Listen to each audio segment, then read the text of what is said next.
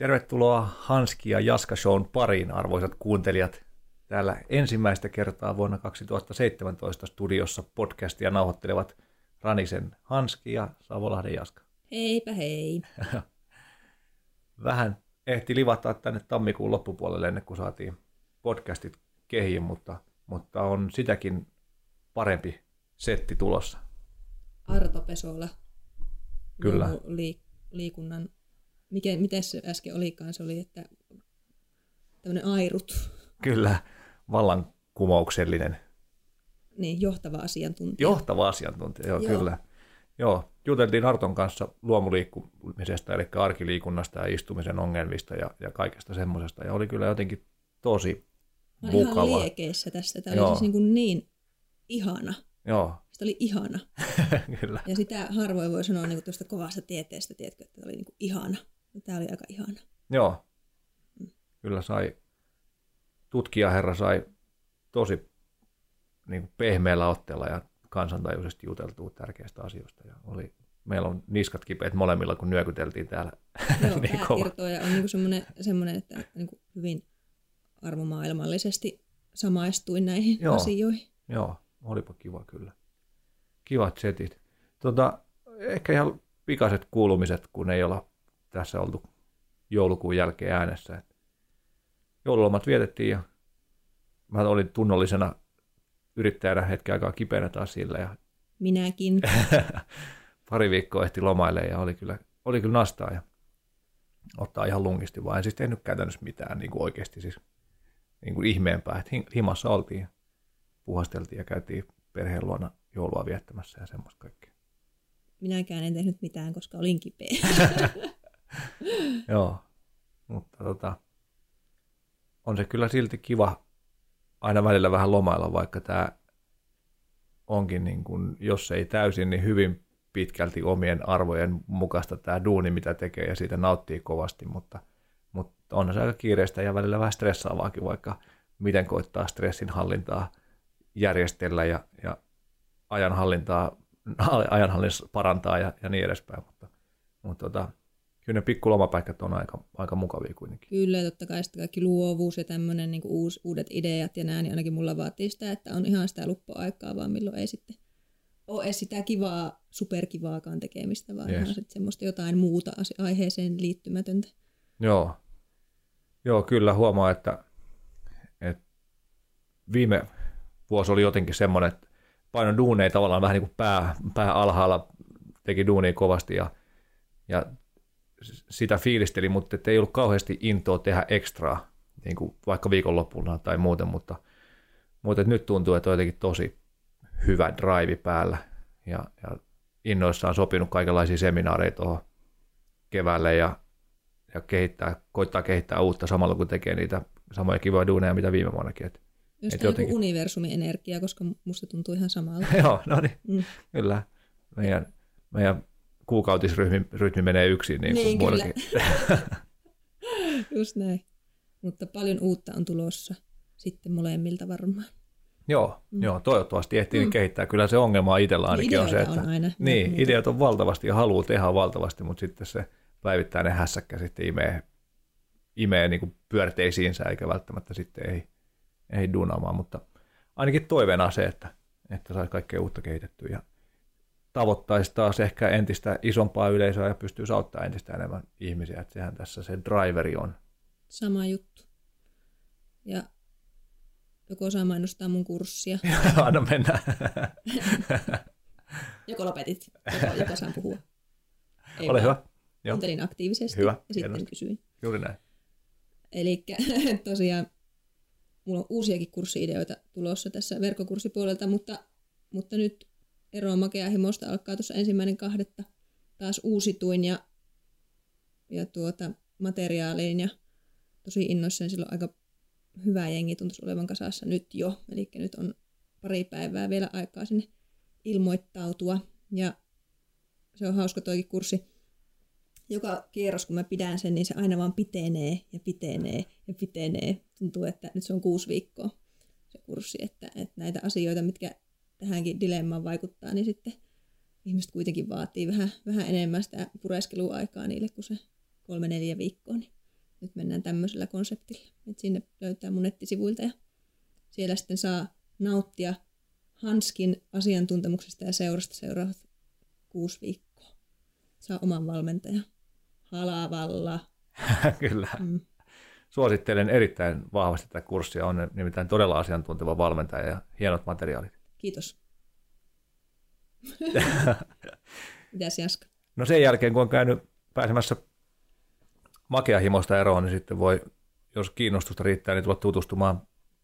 Mulla oli nimittäin Anna kysymyksiäkin tuossa oikein, että, että tota, missä tälle saisi tämmöistä jälkiseurantaa tälle kurssille. Tuli, Aivan. Tuli tuossa, niin se voi olla sitten sun kurssi, voi olla jälkiseuranta. Just näin, mm. joo. Eli paljon kuukausi taas pyörähtää käyntiin. Käyntiin 3.9. Toiveena olisi saada se myyntisivu, tavallaan niin kuin infosivu vähän ammattimaisemman näköiseksi tässä, mutta, mutta se on työn alla ja katsotaan, jos se, jos se onnistuu, mutta ale hintaan vielä tässä, tässä pari viikkoa myynnissä toi kurssi. Ja sitten kolmas, yhdeksäs kolmatta, sanoinko mä taas kolmas yhdeksättä, mä oon jotenkin säälittävä huono näissä. Nää olin varma, että sanoit, Joo, yhdeksäs maaliskuuta alkaa. Paljon hommia, neljän viikon, neljän viikon setti opetellaan paljon syömisen perusasioita ja koitetaan pitää siinä fiksusti homma hallussa ja, ja toivottavasti mut tuntien tai toivoisin, että annan semmoisen kuvan tästä, näistä syömishommista, että ei ole mistään dogmista ja fanatismista kyse, vaan, vaan fiksusta syömisestä ja, ja paljon tyyppisellä syömisellä tuntuu, että tosi monet on saanut tosi monenlaisiin vaivoihin ja oireisiin ja kipuihin ja, ja fiilikseen ja jaksamiseen ja kaikkeen tämmöiseen painonpudotukseen niin hyviä välineitä. Niin. Sen tyyppistä juttua ja sitten paljon hengessä liikkumista, liikkumista sitten kesällä luonnollisen liikkumisen leireillä. Nekin on nyt myynnissä ja Hanskikin on sinne värvätty taas yeah. apulaiseksi, korvaamattomaksi sellaiseksi. Ja, ja sitten lepoleiri tietty toissa kesänä lanseerattu konsepti, joka on ollut, kerännyt suurta suosiota, niin meidän mökillä sitten mindfulnessin ja luonnon tarkkailun ja rauhallisen olemisen ja hyvän ruoan ja hyvän seuran parissa heinäkuussa. Niin laitetaan näistä, näistä linkkejä kehiin sitten, niin pääsee ne, jotka kiinnostuu niin tutustumaan aiheeseen. On tänään, tähän aikaan vuodesta tapahtunut kaksi asiaa. Yksi on, että Ilosairrokin liput tulee myyntiin ja toinen on, että lepoleirit ja sun luonnollisen liikkumisen leirit ilmoitetaan. Sitten aina mietit, että Aa, sinne on vielä niin pitkä aika ja sitten joka vuosi on silleen, ah, nyt on kesäkuu, nyt on heinäkuu, nyt se tuli. Itse asiassa tuosta pitkästä ajasta, niin itsellä olisi tavoite nyt pystyä pitää kevätloma, koska vasta jotenkin ehkä niin kuin viime vuonna tajusin, että, että hetkinen, että tämä kevätkausi on kuusi kuukautta pitkä, syyskausi on kolme kuukautta pitkä tai neljä kuukautta pitkä, että että ehkä tätäkin olisi hyvä koittaa vähän tauottaa. Siis niin. ihan sama. Mä oon nyt ollut kuinka monta vuotta tässä yrittäjähommassa, enkä ikinä pitänyt kevätlomaa. Niin nyt on ihan sama, että nyt niin kuin tänä vuonna oikeasti se on aika pitkä aika olla niin kuin ihan, että ihmisillä on hiihtolomaakin monella mm. ja vanhemmatkin pitää, mutta minä en ole pitänyt, mutta nyt pitää. Joo, mä ajattelin, koittaisin laittaa se johonkin tuohon siihen aikaan, kun kevät alkaa puhkeamaan kukkaa ja alkaa tulee muuttolintuja ja tämmöistä, niin pääsit luontoa tarkkailemaan ja varmaan landella sitten olisi tarkoitus jonkun verran olla. Katsotaan, onnistuuko. Itse asiassa täytyypä laittaa se kalenteri. En ole laittanut kalenterin, se on vasta ollut te, niin kuin ajatuksen asteella, että kyllä sinne pitää laittaa, muuten se ei varmasti toteudu. Mm, Artokin suositteli kalenterointia. Kyllä, kyllä. Fillaroinnit kalenteri. Mm. Hyvä, semmoisia tiedotuksia. Päästäänkö me Arto ääneen? Päästään Arto ääneen. Sillä on hyvää juttua. Siinä vähän yli tunti vierähti, mutta jokainen minuutti oli puhdasta kultaa. Täyttä kultaa. Ainakin kun Arto oli äänessä. Kyllä, just näin. Joo, hienoa. Hei, tervetuloa vuoteen 2017. Tehdään tästä taas hyvä vuosi kaikilla mittareilla mielellään ja podcast-mittareilla myös. Ja Uhu. ei muuta kuin tervetuloa matkaan ja Arto Pesola seuraavaksi luomuliikunnasta juttelemassa. Moi moi! Moikka!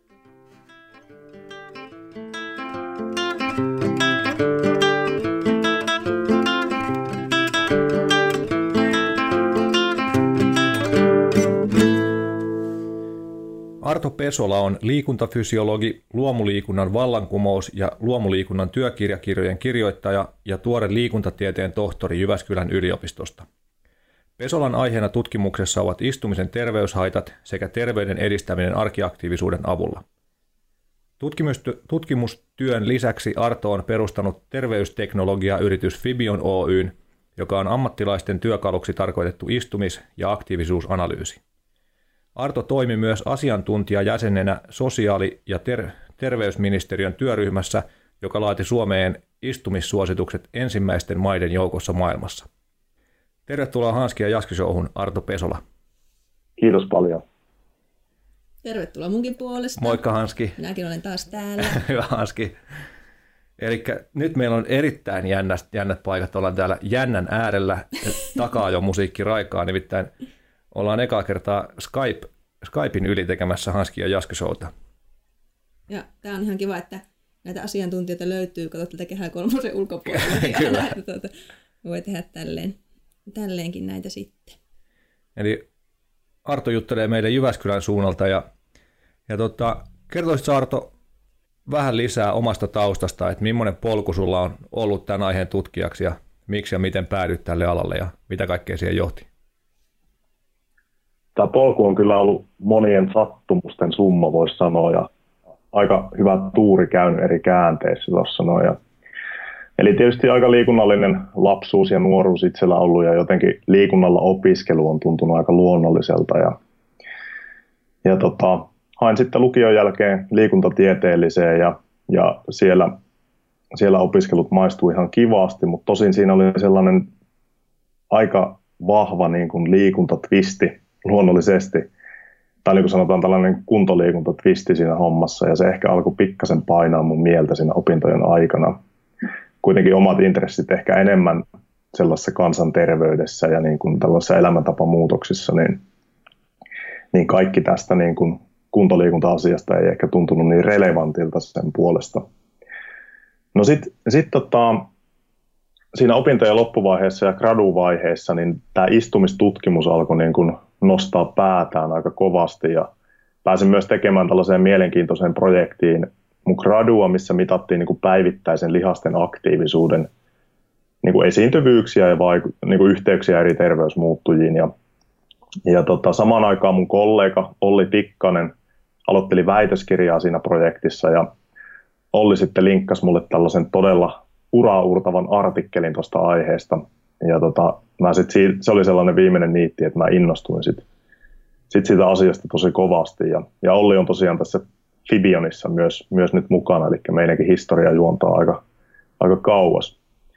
No sitten gradun jälkeen niin olin erittäin onnekas, eli saatiin sitten samaan aikaan opetus- ja kulttuuriministeriöstä hyvä rahoitus tällaisen niin kuin istumisen vähentämistutkimuksen tekemiseksi ja pääsin siihen tekemään sitten väitöskirjaa ja siitä on tultu viitisen vuotta nyt eteenpäin ja tuossa joulukuun 16. päivä mulla oli sitten väitös ja, ja se iso, iso rutistus on nyt paketissa sitten ja, ja tota, tosiaan Ollin kanssa perustettiin ja Tommo Reti on kolmas, kolmas perustajajäsen tuossa Fibion Oyssä ja, ja tota, pyritään sitä kautta niin kuin kaupallistaa ja tuomaan valmentajien saataville tällainen tutkimukseen perustuva työkalu. Siisti. joo, joo, kyllä. Jaskahan on käyttänytkin nyt tätä sun työkalua. Minä en ole tutustunut muuten kuin Jaskan kautta, mutta... Todella hyvä. Mm. Joo, en ole vielä ehtinyt tosiaan varmaan, niin joskus viime vuoden puolella, viime vuoden puolella keväällä jo varmaan otin sen NS-käyttöön, mutta on ollut niin paljon kaikkia muita töitä, että en ole ehtinyt sitä niin tuonne asiakasrajapintaa hirveästi viemään, mutta mutta tota, se on tässä tarkoituksena totta kai, ja, ja itselle pari mittausta tehnyt, ja se on kyllä antanut mielenkiintoista dataa. Joo, ja tosi hyvä kuulla. Onneksi ihan hyvääkin, hyvää dataa, dataa niin kuin siitä omasta, omasta olemisesta ja tekemisestä. Tuo oli ihan niin kuin itselle tavallaan mielenkiintoinen juttu toi, että et vaikka sulla on noin kova sporttitausta, niin, niin sä silti olit kiinnostunut siitä kansanterveydellisestä näkemyksestä, että ainakin itse huomasi silloin, silloin kun vielä oli huomattavasti aktiivisempi kilpaurheilija kuin nykyään on, niin tuntuu, että, että eihän tätä arkiliikuntaa tai niin kuin ihan nössejä hommaa, että mä istun mieluummin ja että mä jaksan sitten treenaa kun olisi varsinaisissa treeneissä. Sama juttu itsellä ihan, vaikka mä oon urheilija, koska ollutkaan kilpatasolla. No, mä en sillä tavalla ollut lentopallossa, mutta kuitenkin, että, että se, on, se on ihan turhaa. Muistan, että meillä oli sellainen joskus joskus lukiossa, että, että tota, mitä vähemmän niin kuin sitä arkiaktiivista, niin sen parempi. Eli autolla siis harkkoihin. Mutta joo, ihan samaa mieltä. Joo, joo ja mulla on ihan, ihan kyllä sama tausta, taustalla itselläkin, että sitä ei käy kieltäminen. Että, että tota, jotenkin aina kun on käynyt kävelyllä ulkona, tai niin kuin aikoinaan kun kävi kävelyllä ulkona, niin tuntuu, että pitää jotenkin kiihdyttää vauhtia. Siis niin kuin, eli, eli se niin kuin kertoo hyvin siitä niin kuin harhasta, mikä syntyy niin kuin liikunta, kun elää itse sellaisessa liikuntakuplassa. Eli silloin sillä kaikella liikunnalla pitäisi olla joku niin kuin fysiologinen merkitys tai, tai niin kuin hirveät vaikutukset. Ja ehkä niihin aikoihin niin kuin tällaisen kovatehoisen liikunnan, niin kuin totta kai ne on niin kuin todella validit ja niin kuin selkeät ne edut, mitä kovatehoisesta liikunnasta tulee. Ja, ja jotenkin niin kuin, varsinkin kunto tai tällaiselle liikuntaa aktiivisesti harrastavalle, niin, niin se arkiliikunta näyttäytyy tosi turhana. Ja niinhän sitä perinteisesti on sanonut, että sanottu niin kuin urheilijapiireissä, että jos, jos voit istua, niin istu ja jos voit maata, niin makaa. Eli totta kai se, totta kai se palautuminen on tärkeää, mutta, mutta sitten kun tämä fokus käännetään tähän kansanterveyden edistämiseen, niin, niin tota, sitten kun itsekin piti kaikenlaisia luentoja ja coachasi ihmisiä, niin tuli hyvin nopeilla selväksi, että, että se niin kuin kokonaiskuva on hyvin paljon muutakin kuin se pelkkä kuntoliikkuminen. Joo, ja muista itsekin silloin, kun on tietysti aktiiviliikkuja ollut ja ennemmin ehkä nykyään sitten vähän käy puntilla ja sitten liikkuu paljon muuta ja aktiivinen tietysti oma työ on sellaista, että siinä se aktiivisuus tulee sitäkin kautta, mutta että muistan niin oman valmentajaurankin alussa, että sitä niin jotenkin ajattelin, että myös kaikista asiakkaista kuuluisi tulla tavoitteellisia, siis niin kuin kuntourheilijoita. Että se on niin kuin se tapa, millä ylläpidetään sitä NS-terveyttä.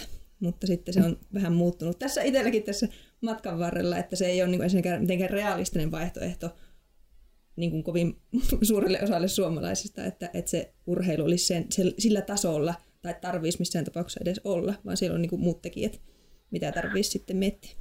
Joo, se on, se on hyvä pointti. Ja, ja tota, mä, mä jotenkin, mulla on semmoinen kokemus, että niin kuin esimerkiksi tutkijat voi jakaa tässä suhteessa karkeasti niin kuin kahteen leiriin, että tai oikeastaan niin kuin se ajatusmalli voidaan jakaa kahteen leiriin. Eli ensimmäinen on se, että kuntoliikunta on kaikista tehokkainta terveyden edistämisessä, jolloin sen pitäisi olla se ykkösfokus.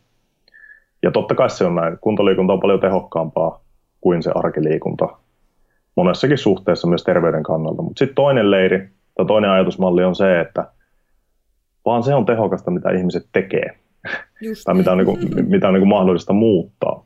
Eli vaikka arkiliikunta ei ole niin tehokasta kuin kuntoliikunta, niin on huomattavasti pienempi askel siirtyä sohvaperunasta arkiliikkujaksi kuin kuntoliikkujaksi. Ja se arkiliikunta on tavallaan, tavallaan välttämätön steppi, steppi siinä, ja, ja varsinkin kun puhutaan tällaista elämäntapamuutoksista, niin se on ehkä se steppi, mitä niin kuin monenkin ihmisen kohdalla kannattaa lähteä ensimmäisenä muuttamaan. Mm, ihan totta. Mutta hei Arto, sinä olet nyt onneksi olkoon tohtorismiehiä.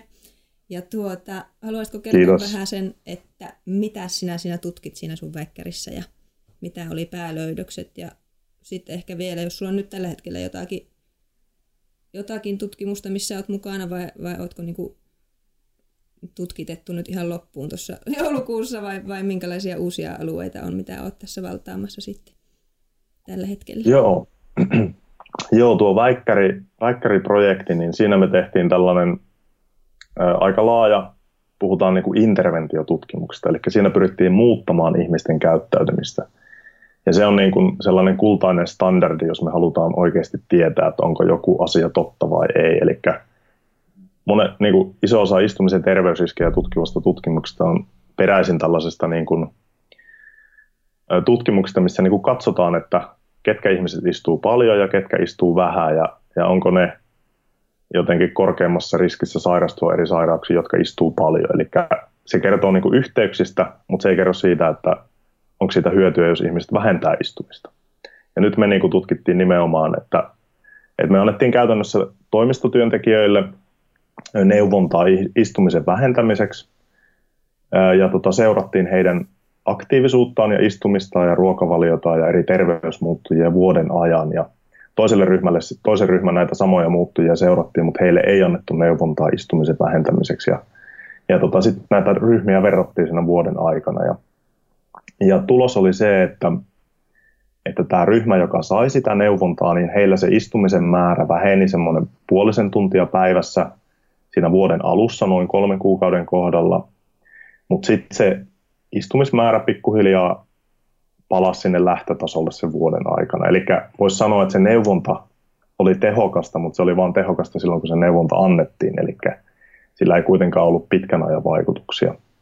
No mutta sitten kun me katsottiin tätä kontrolliryhmää myös, niin itse asiassa kontrolliryhmällä se trendi oli lähes, lähes päinvastainen, eli heillä se istumisaika pikkusen nousi, nousi siinä vuoden alussa ja sitten vielä toisen puolen vuoden kohdalla, kohdalla se istumismäärä lähti niin kuin nousemaan sitä loppuvuotta kohden. Eli tulos oli se, että, että tota kontrolliryhmän istumisaika lisääntyi ja interventioryhmän neuvontaa saaneen ryhmän istumisaika pysyy lähtötasolla vuoden aikana. Eli tämä neuvonta niin kuin ennaltaehkäisi sen epäedullisen muutoksen siinä istumismäärässä. Eli tämä on niin kuin aika, aika mielenkiintoinen löydös sinänsä, että monesti me ajatellaan, että on tärkeää, että ist, ihmiset niin kuin vähentäisi istumista, mutta, mutta voi olla, että siihen tarvii neuvontaa, että ihmiset ylipäätään pystyy ylläpitämään sen nykyisen tason, että, että se elämä muuten niin kuin tahtoo, tai nykyinen ympäristö tahtoo tuputtaa meille sitä istumista monestakin suunnasta. Ja sitten me seurattiin näitä terveysmuuttujia, niin tuloksena oli se, että tällä ryhmällä, jolla se istumisaika lisääntyi, niin paino nousi noin kilon vuodessa, rasvamassa hieman lisääntyi ja lihasmassa, niin kuin, lihasmassa prosentti tota, hieman laski vuoden aikana. Ja tässä interventioryhmällä niin paino pysyi muuttumattomana ja, ja myöskin lihasmassa ja lihasmassa pysyy, pysyy muuttumattomana ja itse asiassa rasvamassa hieman laski. Ja sitten tällä interventioryhmällä myös tuli näissä verimarkkereissa hieman positiivisia muutoksia aikaiseksi. Eli pystyttiin ennaltaehkäisemään painon nousuja tällaisella niin kuin hyvin pienellä istumisen vähentämisellä tai oikeastaan nykyisen istumisajan ylläpitämisellä. Siinä, siinä niin kuin oikeastaan päälöydökset. Tosi mielenkiintoista. Tuo pitää heti kuunteluttaa kaikilla asiakkailla tämä, tämä pätkä tässä. Ja toi on tosi hauska, että sitten sinne pitäisi niin kolmen kuukauden välein olla joku aina nalkuttamassa, että tota, ei kun anteeksi neuvomassa, että tota, älä, älä istu. Koska jos se siinä niin kuin lähti laskuun ikään kuin se, se Joo. Sit, jos haluaisi niin kuin vielä, vielä miettiä. Mutta... Joo, kyllä. Et, et mäkin olen ehkä aiemmin ollut hieman naivi siinä, että, että koska se arkiliikunta on helppoa, niin totta kai kaikki niin kuin alkaa, alkaa tehdä sitä. Mutta kyllä siinä arjessa on niin paljon kaikkea muuta, että se vaatii niin kuin coachin tukea ja, ja sellaista vähän, vähän muistuttelua ja tietysti sitä, että keskustellaan sen asiakkaan kanssa mm. niistä arjen prioriteeteista ja, ja tota, että et miten, miten se arkiaktiivisuus olisi mahdollista ujuttaa siihen arkeen, että se on niin kuin sille ihmiselle mukavaa, saavutettavaa ja, ja siten, että se niin kuin passaa siihen muuhun arjen menoon. Joo, todella toi, toi niin kuin painon pikkuhiljaa ylöspäin hivuttautuminen taitaa olla kyllä yksi niistä tosi isoista ongelmista nykyään. Ja, ja sitten jos sitä pystyy tuolla torppaamaan, niin toi on niin kuin oikeasti aika huikea tulos, vaikka se tälle y, niin kuin äkkisetään tai yks, yksittäisenä tuntuu vähän, että no se pysyy samassa, mutta se liikuntamäärä, mutta, mutta että jos, jos kaikkien painon nousu stoppaa, niin se mm. merkkaa aika iso juttu meille. Joo, ja, ja kuitenkin vuosi on kuitenkin lyhyt aika, kun puhutaan tällaisista, tällaisista muutoksista kuitenkin. Niin siinä niin kuin, se niin kuin korostaa tavallaan näiden pientenkin muutosten tärkeyttä tärkeää. Ja väestötasolla niin kuin monet tutkijat on ehdottanut, että nimenomaan se istumisen lisääntyminen on yksi tärkeä tekijä väestön painonnousun kan, niin kuin kannalta, niin, niin tämä meidän tulos, niin kuin vaikka hyvin pieni, pienellä skaalalla, mutta kuitenkin tukee sitä. Aivan. Joo, aivan. Tosiaan siinä sun kirjassa juttelekin paljon siitä, että, että miten tämä lihavuusepidemia vaikuttaisi korreloivan tai olevan yhteydessä tämän arkiaktiivisuuden vähenemisen kanssa. Niin tota, haluatko avata sitä kulmaa vähän tässä kuulijoille? Joo, siitä on aika paljon tehty. No, toivoisin, että olisi vielä, vielä enemmän, mutta, mutta kuitenkin on tehty tutkimusta. Eli on esimerkiksi sellaisia löydöksiä, että on katsottu, että miten eri ammattien esiintyvyys muuttuu väestötasolla viimeisten vuosikymmenten aikana. Ja kaikkihan sen tietää niin kuin ihan maalaisjärjelläkin, että tällaisten niin kuin istuvien ammattien määrä on lisääntynyt tosi paljon ja raskaiden, niin kuin fyysisesti raskaiden ammattien määrä on sitten taas vähentynyt. Ja sitten on arvioitu näiden vaikutusta energiankulutukseen, niin arviolta että ammattien muutos on laskenut meidän päivittäistä energiankulutusta pikkasen yli 100 kilokaloria per päivässä. Ja sitten nämä tutkijat myöskin arvioivat, että mitä tämä laskennallisesti vaikuttaa meidän painon nousuun niin kuin vuosikymmenien aikana. Ja he sai tulokseksi, että itse asiassa se ammattien muutoksen perusteella ennustettu painon nousu vastaa täsmälleen sitä todellisuudessa mittaattua painon nousua väestötasolla. Eli tämän tutkimuksen perusteella niin kuin tutkijat sanoivat, että, että niin kuin arkiaktiivisuuden vähentyminen ja, ja työn istumisen lisääntyminen riittää yksistään selittämään sen painon nousu väestötasolla. Mutta, mutta täytyy samaan hengenvetoon sanoa, että totta kai ruokavalio on ihan niin kuin ykkösjuttuja tässä meidän painon hallinnassa, varsinkin jos puhutaan painon pudottamisesta, mutta mutta on myös tutkimuksia, jotka sit näyttää, että, että energian saannin lisääntyminen sit, sit niin kuin myöskin riittää selittää painon nousua. Nämä on aika haastavia asioita tutkia noin isolla skaalalla, mutta, mutta niin kuin nämä löydökset molemmista suunnista näyttää, että molemmat pelurit niin kuin on aika tärkeitä tekijöitä siinä kokonaiskuvassa ja varmasti se istuminen on, on niin kuin tosiaankin merkittävä tekijä. Aivan. Tuota, sano vaan Eska. Niin joo, tuli vaan tuosta mieleen se, että siitä kirja, kirjasta kun luin, niin, niin siinä oli vielä joku, tai just mä oon tosiaan ajatellut aikaisemmin, että, että, että jos me syötäisiin fiksumpaa ruokaa, niin me ehkä osattaisiin paremmin, paremmin händlää myös se niin kuin vähentynyt energiankulutus, jos se, jos se sitten aktiivisuuden, aktiivisuuden kautta vähenee, mutta että ainakin tällä niin keskiarvoisesti länsimaalaista ruokaa syövien vaikuttaa olevan vaikea säätää sitä siis, niin kuin syödyn ruoan määrää sen kulutuksen perusteella. Mä en muista, oliko se joku, että vaikka kulutus vaihteli 700 kaloria tai jotain, niin, niin silti ruoka, syöty ruoka oli, sieltä, tai ruokaa syötiin saman verran. Jotain tämmöistä Joo. muista lukeneen sun kirjasta. Joo, tuo, tuo on tärkeä pointti, eli, eli tota, ö, jos puhutaan ö, painon pudottamisesta, ei haluta, että paino laskee, niin, niin se aktiivisuus ei ole kovin tehokasta siinä yksistään. Ö, mutta aktiivisuus tekee sen, että sen niin kuin syömisen hallinta helpottuu. Ja, ja tota, myöskin sen niin kuin negatiivisen energiatasapaino, eli se, että me syödään vähän vähemmän kuin kulutetaan, niin sen ylläpitäminen helpottuu korkeimmilla aktiivisuusmäärillä. Ja, ja, ja joo, tosiaan, tosiaan niin kuin tämä kokonais, kokonaiskuvio siinä on tärkeä. Ja tällaisia niin kuin tutkimuksia on tehty, niin kuin lyhytaikaisia tutkimuksia, että, että ihmiset niin kuin laitetaan istumaan ja katsotaan, miten se vaikuttaa heidän ruokahaluunsa. Ja, ja silloin, kun se energian kulutus on hyvin alhainen, eli ajatellaan vaikka jotain tyyppiä toimistotyössä, hän kuluttaa hyvin vähän energiaa, niin silloin on hyvin vaikea pitää se energian saanti sen alhaisen kulutuksen tasolla, koska sä saisit yksinkertaisesti syödä niin vähän, että se ei niin kuin täytä sun kylläisyyden tunnetta. Meillä on niin kuin fysiologinen drive syödä pikkasen enemmän kuin me kulutetaan. Ja silloin kun energian kulutus on tosi alhainen, niin se hyvin helposti flippaa niin kuin sinne plussan puolelle se energian saanti. Mutta sitten kun me lisätään kulutusta, oli se sitten arkiaktiivisuus tai liikunta tai mikä tahansa, niin, niin se niin kuin kokonaiskuvion pitäminen hyvässä tasapainossa tai jopa, jopa se painon pudottaminen niin helpottuu tosi paljon. Cool. Joo, joo. Isoja kokonaisuuksia, mm, mutta kaikki, kaikki tämän tekijät vaikuttaa siihen. Joo. joo, kyllä, kyllä. No mitä sitten, kun siellä toimistossa istuu koko päivän, päivän niin mitä siinä kropassa sitten niin tapahtuu? Tai jos vertaa sitä vaikka kävelemiseen tai seisomiseen sitten. Sun kirjassa oli noista astronauteista juttua kanssa, että senkin voit tässä vielä ehkä kertoa, jos, jos tuota... Joo, Joo se, on, se on hauska homma. Niin kuin oikeastaan tämä istumistutkimus on, voisi sanoa, että on saanut osittain niin kuin lähtölaukauksensa tuolta niin kuin avaruustutkimuksista. Eli siellähän painottomassa tilassa astronauttien terveys huononee todella nopeata. Niin kun puhutaan päivistä, niin heidän lihasmassansa alkaa tippua ja kuntonsa, kunto, kunto romahtaa ja, ja tota, veriarvot muuttuu epäterveellisen puolelle. Ja, ja se johtuu siitä, että nämä astronautit ei käytä, tai he, heidän ei tarvitse tietysti käyttää lihaksia siellä painottomassa tilassa, eli se lihasaktiivisuuden puu, puute tuo tosi, tosi raakoja muutoksia jo päivien aikana. No sitten pikkasen eri skaalalla, mutta periaatteessa sama tapahtuu sitten toimistotyössä, kun me istutaan.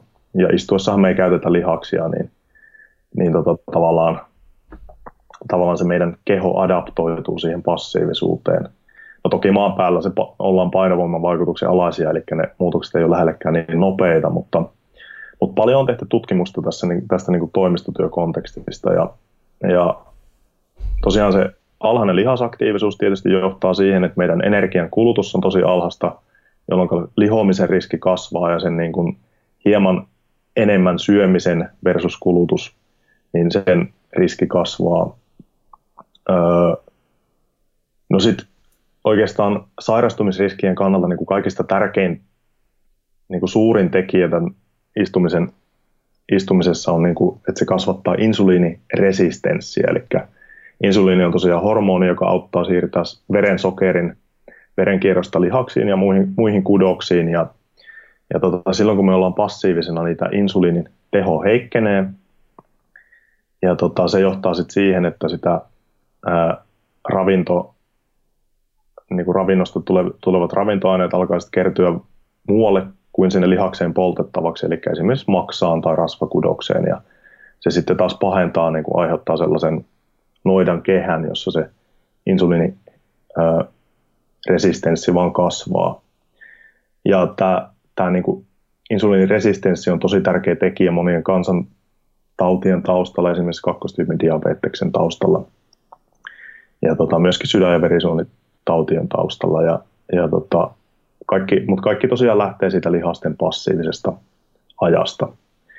Ja hyvä uutinen on se, että jo hyvin pienellä tauotuksella, eli tutkimuksessa käytetään tyypillisesti noin 20 minuutin tai puolen tunnin välein tauotetaan istumista niin kuin parin minuutin aktiivisuudella, joko seisomisella tai, tai pienellä kävelyllä, ja niillä jo saadaan niin kuin ennaltaehkäistyä nämä epäedulliset muutokset, mitä, se, mitä sen pitkäaikaisen passiivisuuden aikana tapahtuu. Eli, eli sillä niin kuin tämän insuliiniherkkyyden parantumisen kannalta niin jo, jo niin kuin hyvin pieni tosin usein toistettu aktiivisuus niin, niin on todella tehokasta, että siitä alkaa olla niin kuin vahva näyttö. No, sitten on myös muunlaista, eli tämä insuliini, jos insuliini toimii huonosti, niin se kasvattaa myös sitä riskiä, että meidän verensokeritasot heittelee päivän aikana ja sehän sitten vähän väsyttää ja aiheuttaa semmoista just unisuutta ja, ja, tota, ja myös se niin kuin verensokeritasojen heittely on huono asia terveyden kannalta ja myös sillä istumisen tauottamisella niin pystytään tasaamaan näitä verensokeritason heittelyjä, mikä tosiaan sitten lisää myös sitä vireys, vireystilaa. Ja se on tietysti relevantti homma toimistotyöntekijän arjen kannalta. Ja jos ihmisiltä kysytään, että mikä fiilis silloin, kun tauotat istumista, niin, niin tota, ihmiset sanoo, että, että todella hyvä ja paljon energisempi olo kuin siinä istuessa pelkästään. Ja yksi tutkimus oli, jossa ihmiset sanoivat, että hei, omasta mielestään näyttää paremmilta silloin, kun he tavoittaa istumista. Et, et tällaisia, ne on tietysti subjektiivisia kokemuksia, mutta mut tietysti tosi tärkeitä, mm, tärkeitä myöskin. Mutta mut paljon, paljon tehdään tätä tutkimusta ja tuo insuliiniherkkyyden lasku on, niin kuin, siitä on kaikista vahvin näyttö, mutta monia muita niin kuin, viitteitä hyvistä positiivisista vaikutuksista on myös. Ja toihan on siis, meillä on verkkovalmennuksia Optimal Performancelle ja on niin kuin satoja ja tuhansia ihmisiä, ihmisiä niin kyllä sanoisin se, että, että energiataso laskee ja tuntuu, että tulee se aivosumu siinä niin kuin iltapäivästä. Sehän on niin kuin ihmisten siis suurin tämmöinen valitus aina, millä ne niin kuin tulee. Et tietysti ruoalla on oma merkitys, mutta just tuolla aktiivisuustasolla on, on tietysti myös merkitystä siihen, että miltä tuntuu. Ja sitten jos tuntuu, että näyttääkin paremmalta, niin kai se nyt jo kannustaa siihen, että niin niitä asioita tekee sitten Nimenomaan, se on, se on varmaan paras, paras motivaatio siis ihmisille. Kyllä. Tuohon, tuohon ruokavalioon vielä täytyy sanoa, että totta kai se on ihan erittäin tärkeä mm. palanen tuota kokonaisuutta. Ja niin kuin istumisen tauotus on kaikista tehokkainta terveysmuuttajien kannalta nimenomaan ruoan jälkeen. Eli silloin, kun saadaan iso ravintoainekuorma keholle, niin se, miten se saadaan käsiteltyä, niin siihen se niin kuin istumisen vähentäminen ja se lihasaktiivisuus auttaa huomattavasti, mikä muun muassa parantaa sit sitä vireystilaa. Eli aina pitäisi sopia kävelypalaveri tai joku muu, muu juttu lounaan jälkeen. Joo, se on, sillä on, niin kuin, sillä on niin kuin laskennallisesti suuremmat, suuremmat vaikutukset versus, että se aktiivisuus tulee joskus muulla. Eli se on, jos haluaa optimoida, niin tota ruoan jälkeen pikku aktiivisuutta kehiin. Ihan todella hyvä vinkki. Toi, toi että näyttää paremmalta, on itsellekin kyllä, kyllä tuttu, että tuntuu, että jos ei ole vaikka ollut vähän kipeä tai eikä päässyt salilla käymään pari viikkoa, niin, niin tota... Meikä täällä osoittelee itse just flunssassa ja täällä tota... Haukkari kuihtuu peilissä ja Kyllä. kauheat vauhtia. Ja sitten ei tarvitse käydä kerran salilla, niin sitten on taas lähtenyt 15 tai 5 pinnaa rasvaprosentista ja hauvis kasvanut ympärykseltä ja parikymmentä senttiä. Ja siis näin käy ihan fysiologisesti aina, kun menee salille flunssan jälkeen. Kyllä. Hei, onko ollut tutkimusta siitä, siitä että, että jos porukka on lisännyt sitä aktiivisuutta siellä työpäivän aikana ja tauottanut sitä istumista, niin onko työtehokkuus tai tuottavuus tai joku tämmöinen kasvanut, onko siitä ollut jotain? Siitä on, siitä on tehty tutkimusta ja siitä on alustavaa positiivista näyttöä. Eli, eli tota, joo, mä oon niitä muutamia lueskelua, kun mä koitan muistella, muistella vähän, mutta mut just tämän tyyppisiä, että niin, yksi tutkimus oli sellainen, missä verrattiin, että kumpi on tehokkaampaa työtehon lisäämisen kannalta tai vireyden ylläpidon kannalta. A, sellainen, että sä teet puolen tunnin treenin aamulla ennen töitä ja istut lopun päivää versus B, sä jaat sen ö, aktiivisuuden viiden minuutin jaksoihin siihen työpäivän ajalle, jolloin se energiankulutusvolyymi on sama kuin sen treenin kanssa – niin tota, kumpi näistä on tehokkaampaa vireystilan kannalta. Ja, ja tota, tuloksena oli, että, että se treeni tietysti siinä aamupäivässä lisäsi sitä vireystilaa, mutta sitten se vireystila lähti tippumaan totta kai sen päivän aikana. Ja tässä niin kuin aktiivisuuden jakamisessa pitkin päivää, niin aamulla se vireystilan nousu ei ollut yhtä suurta, mutta jo toisen aktiivisuustauotuksen jälkeen se vireystila niin kuin nousi korkeammalle tasolle kuin sen treenin tavallaan koska se treenin jälkeen lähti niin kuin laskemaan. Eli, ja sitten se niin kuin kokonaistulos oli se, että se vireystila pysyy paremmalla tasolla sen tauotuksen seurauksena versus sen treenin seurauksena.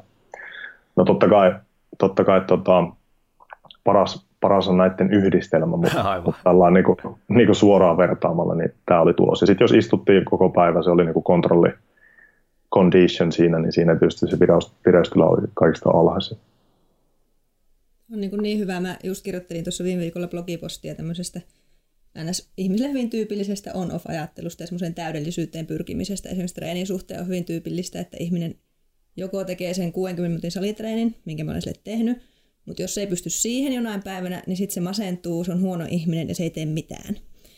Ja tämä on tämmöinen niin koulutettava asia tietenkin ja keskusteltava juttu, että se niin kuin, jos se viisi minuuttia vaikka pari kertaa päivässä olisi niin ihan sairaan hyvä, niin miten paljon etuja se se toisi. Tuossa on kyllä semmoinen, meidän pitäisi vähän määritellä ehkä uudestaan, että mikä on täydellinen tai mikä on se niin kuin tarpeeksi hyvä niin, mihin? treeni. Niin, niin. Joo, kyllä niin kuin, jos, jos mietitään pitkällä aikavälillä terveyden edistämisessä, niin tarpeeksi hyvä on niin kuin se, se ehkä se mm. oikea, oikea termi. Tai, tai monesti se epätäydellinen on täydellistä sen takia, koska se on pikkusen niin kuin armollisempaa itselle ja, ja tota, sallii sen elämän elämisen sellaisena kuin se on. Joo, kyllä. Joo, mä, tota, mä mietin, mä siis, mä, mä pidän kirjaan niin kuin päivittäin omasta tekemisestä tyyliä, että monta tuntia nukuin ja, ja tota, millainen fiilis oli ja miten vatsa toimii ja millaisen treenin tein ja jotain tämän tyyppisiä juttuja, niin treeni, treeniksi mä oon suostunut laskea tavallaan vaan sen, että jos mä oikeasti laitan treenikamat päälle ja menen jonnekin treenipaikkaan, tekemään sitä treeniä. Mittari taskussa tai kädessä, se rekisteröityy johonkin niin. järjestelmään. Ei sentään. Ja post, ole... postaus Facebookiin. Kyllä, joo. Mä en ole vielä sentään siinä, sillä tasolla, mutta, mutta et, jos se on tavallaan niin kuin tyyliin 15 minsaa tai yli oleva joku niin kuin selkeä treeni, niin sitten se pääsee mun kirjalle listoille. Mutta sitten jos mä fillaroin vaikka työmatkoja puolitoista tuntia päivässä tai, tai mä teen himassa, mulla on himassa duunipäivä, jonka mä pilkon, tai jonka, jonka niin kuin keskelle tulee vaikka viisi taukoa, jossa mä teen kaikkien taukojen aikana vähintään yhtä paljon NS-treeniä, kun mä tekisin treenin aikana, niin sitä ei lasketa. mutta, mutta tota, Ala laskea. niin, niin, että ehkä se pitäisi alkaa tosiaan laskea sitten sitä, saisi Excelikin näyttää paremmalta ja parempi fiilis, ja ei kutistu niin pahasti. Siinä ehkä voi, voi tota, myös tutkijat syyttää itseään tässä, niin kuin, että se ajatusmaailma on tämä, että nyt niin kuin terveysliikuntasuosituksethan niin kuin tällä hetkelläkin vielä suosittelee, että se aktiivisuus pitäisi suorittaa 10 minuutin pätkissä. Aivan. Ja, ja tämä on, niin kuin, tämä on niin kuin iän ikuinen tai tällainen antiikkinen arvaus tutkijoilta ja siihen ei ole enää oikein mitään näyttöä. Eli on havaittu, että tuli se aktiivisuus sitten minuutin pätkissä tai 10 minuutin pätkissä, niin jos se kokonaismäärä on sama, niin tulos on niin kuin myöskin sama. Ja tota, Mutta mut niin historian painotaakkana on myös se, että nämä tutkimukset on tehty niin kuin kyselyihin pohjautuen, jolloin ihmiset ei muista sellaisia lyhyitä aktiivisuuspätkiä, mitä he on tehneet. Eli silloin tosiaan tutkimuksia on tullut kirjattua vaan ne liikuntasuoritukset, jotka on kestänyt sen vaikka yli vartin tai, tai sen tunnin kerrallaan, koska ne on niin kuin sellaisia tietoisia suorituksia, eikä sellaisia niin rutiininomaisia siirtymisiä tai tällaisia. Niitä ei oikein kukaan muista, jolloin ne on niin kuin sekoittanut näitä näitä tuloksia ja tietysti painottanut niitä löydöksiä sen niin kuin pitkäkestoisen ja tarkoituksenmukaisen liikunnan suuntaan. Mutta nyt sitten kun me mitataan tätä päivittäistä aktiivisuutta, niin, niin tota, tämä homma ja ajatusmaailma on muuttunut ihan täysin, että, että todellakin ne niin kuin jo, jo muutaman minuutin pikkuaktiivisuushetket, niin nekin on, nekin on kyllä hyödyllisiä. Joo, mä muistelen, että joku terveyskaveri tai arkiaktiivisuuskaveri tai joku jossain podcastissa muistaakseni sanoi jotain siihen suuntaan, että hän uskoo, että tullaan osoittamaan toteen lähivuosina se, että, että 15 kahden minsan treeniä päivän aikana tehtynä on parempi kuin yksi, yksi puolen tunnin treeni. Joo, siis siitä on jo näyttöä insuliiniherkkyyden osalta. Eli, eli tosiaan nyt on, nyt on oikeastaan kaksi sellaista todella laadukasta paperia, olisikohan ne belgialaiset tutkijat julkaissut, tai jostain Hollannista, niin tota, ö, tosiaan 15 kertaa 2 minuuttia versus 30 minuuttia kerrallaan ja loput päivää istumista, niin, niin se 15 kertaa 2 on tehokkaampaa se insuliiniherkkyyden parantumisen kannalta. Eli sillä tavalla se on niin kuin, siltä osin jo todistettu, todistettu oikeaksi, mutta toki on paljon muitakin muuttujia kuin insuliiniherkkyys, mutta ainakin tämän kannalta niin se on, se on näin. Joo, olisi mieli, tai ehkä onko tietoa siitä, että miten joku vaikka lihasmassan säilyminen tai, tai tämmöinen, että, että ne varmaan, tai itsellä on semmoinen fiilis, että ne ehkä vaatisi kuitenkin sitten sitä ns oikea, oikeata treeniä. En, en halua sanoa oikeaa hetkinen, otetaan toi takaisin, vaan se, vaan se niin pitkä, pitkäkestoisempi, intensiivisempi treeni Tällainen johonkin täsmä, väliin. Täsmätreeni. Niin. Joo, joo, kyllä ja lihasmassan kannalta se intensiteetti tavallaan ja niin kuin eri lihassolutyyppien aktivoiminen sillä intensiivisemmällä treenillä, niin se on totta kai tärkeää. Ja, ja niin kuin, vaikka puhutaan arkiaktiivisuudesta, niin mä en missään vaiheessa niin kuin halua väheksyä sen kuntoliikunnan ja intensiivisemmän treenivaikutuksia. Että se on niin todella paljon tehokkaampaa monien muuttujien kannalta. Ja yksi, yksi näistä on just tämä lihasmassa. Että ilman muuta niin kuin molemmat palaset, palaset kun on mukana, niin silloin, silloin niin kuin päästään parhaaseen lopputulokseen. Just näin. Jotenkin mua ärsyttää tosi paljon se meidän nykyinen tendenssi olla aina niin kuin joko tai ajattelussa. Mm. Et nyt kun me postataan tämä arkiliikunta on jees juttu, niin sitten tulee vihakommentteja siitä, että ei kyllä ruokavalio on tärkeämpi ja ei kun kyllä salilla pitää käydä enemmän, että se on tärkeintä. Sillä että joo, kaikki on tärkeitä, mutta... joo, että... joo tässä, tässä tullaan myös tähän niin kuin vähän, että miltä kulmalta tätä katsotaan, että painopudotuksen kannalta ruokavalio on kaikista tärkein, no oikeastaan vielä tärkeämpi on psykologia sen ruokavalion taustalla, mutta mm, no, mm, mut, mut, mut, tota, sitten no sit kunnon kohottamisen kannalta totta kai se kuntoliikunta on kaikista tärkein, mutta kunnon niin kuin laskun tota, ennaltaehkäisyn kannalta tai painon nousun ennaltaehkäisyn kannalta, niin ehkä se arkiaktiivisuus voi olla sellainen väestötason hyvä, mm. hyvä työkalu ja ensimmäinen askel, jolla voidaan ehkä edetä näitä niin kuin tehokkaampia toimenpiteitä kohti. No nyt tuossa jo sivuuttiinkin sitä aika paljon tuota liikunnan määritelmää, että, mitä se on nyt, ja sitten sinäkin puhut tästä niin tuosta vallankumouksesta, ja sitten pitäisi vähän tämä paradigmaa niin siirtää ja muuttaa ja ajatella uudestaan, niin, niin miten sun mielestä liikunta, miten sitä määritelmää siitä oikeastaan pitäisi muuttaa, tai miten sinä näet sen, sen vallankumouksen, miten tämä niin tapahtuu?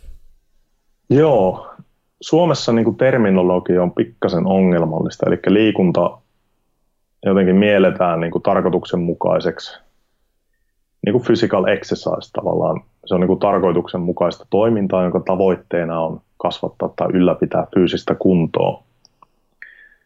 Ja niin kuin englanniksi on olemassa kaksi eri termi, termiä, niin kuin physical activity, joka tarkoittaa niin kuin ihan kaikkea aktiivisuutta, oli se sitten tiedostettua tai tiedostamatonta. Ja sitten on physical exercise. Itse asiassa exercise for fitness on niin kuin vielä tarkempi termi sille, että se on niin tarkoituksenmukaista kuntoliikkumista.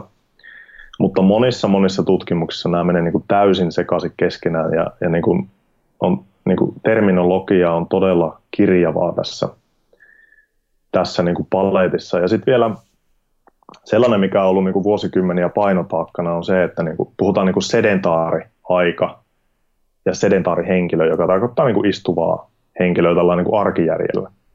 Mutta sitten akateemiselta kannalta niin tämä homma on ollut hyvin sekaava jo pitkään. Eli vuosikymmeniä on puhuttu niin kuin sedentaariryhmästä sillä perusteella, että he ei harrasta kuntoliikuntaa.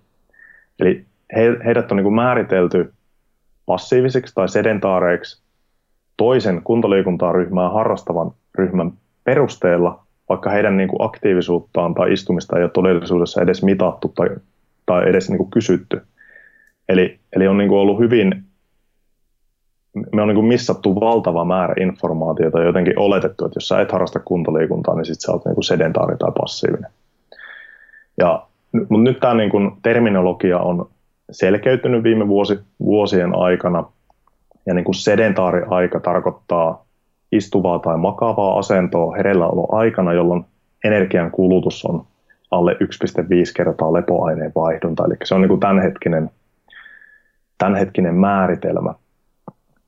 Ja sitten aina kun tämä määritelmä ei, ei täyty, niin silloin sä joko nukut tai sä oot aktiivinen, niin kuin fyysisesti aktiivinen. No nyt tätäkin määritelmää tullaan todennäköisesti päivittämään hieman. Mäkin olen mukana sellaisessa ryhmässä, joka, jossa niin kuin haetaan suuntaviivoja tuolle määritelmälle. Ja, ja ongelma esimerkiksi on se, että fyysiseen aktiivisuuteen tämänhetkisen määritelmän mukaan lasketaan pelkästään liike, eli aktiivisuus, jossa on liikettä, jolloin seisominen on vähän niin kuin sedentaariajan aktiivisuuden välimalli, koska silloin ei ole liikettä, mutta silloin olla, lihakset on kuitenkin aktiivisena. Ja, ja tämä on niin tällaista nippelipeliä, mutta, mutta niin kuin, jos puhutaan tutkimuksen kannalta, niin on tosi tärkeää, että nämä termit niin kuin saadaan kohdilleen. Ja nyt niin kuin suunta on oikea. Joo. Toi just toi, ei liittyen mihinkään tutkimukseen, vaan ihan omaan valmennustyöhön. Työhöni on toimista, on varmasti pöllinyt nämä käsitteet jostain, mutta en enää muista mistä, mutta että minä aina puhun siitä, että on niin liike, liikettä, ja sitten en puhu edes liikunnasta mm. sinänsä. Ja sitten on tämä aina tämmöinen täsmätreeni, mikä on sitten se salitreeni, kun mennään jonnekin, tai se spinning tunti, kun mennään jonnekin.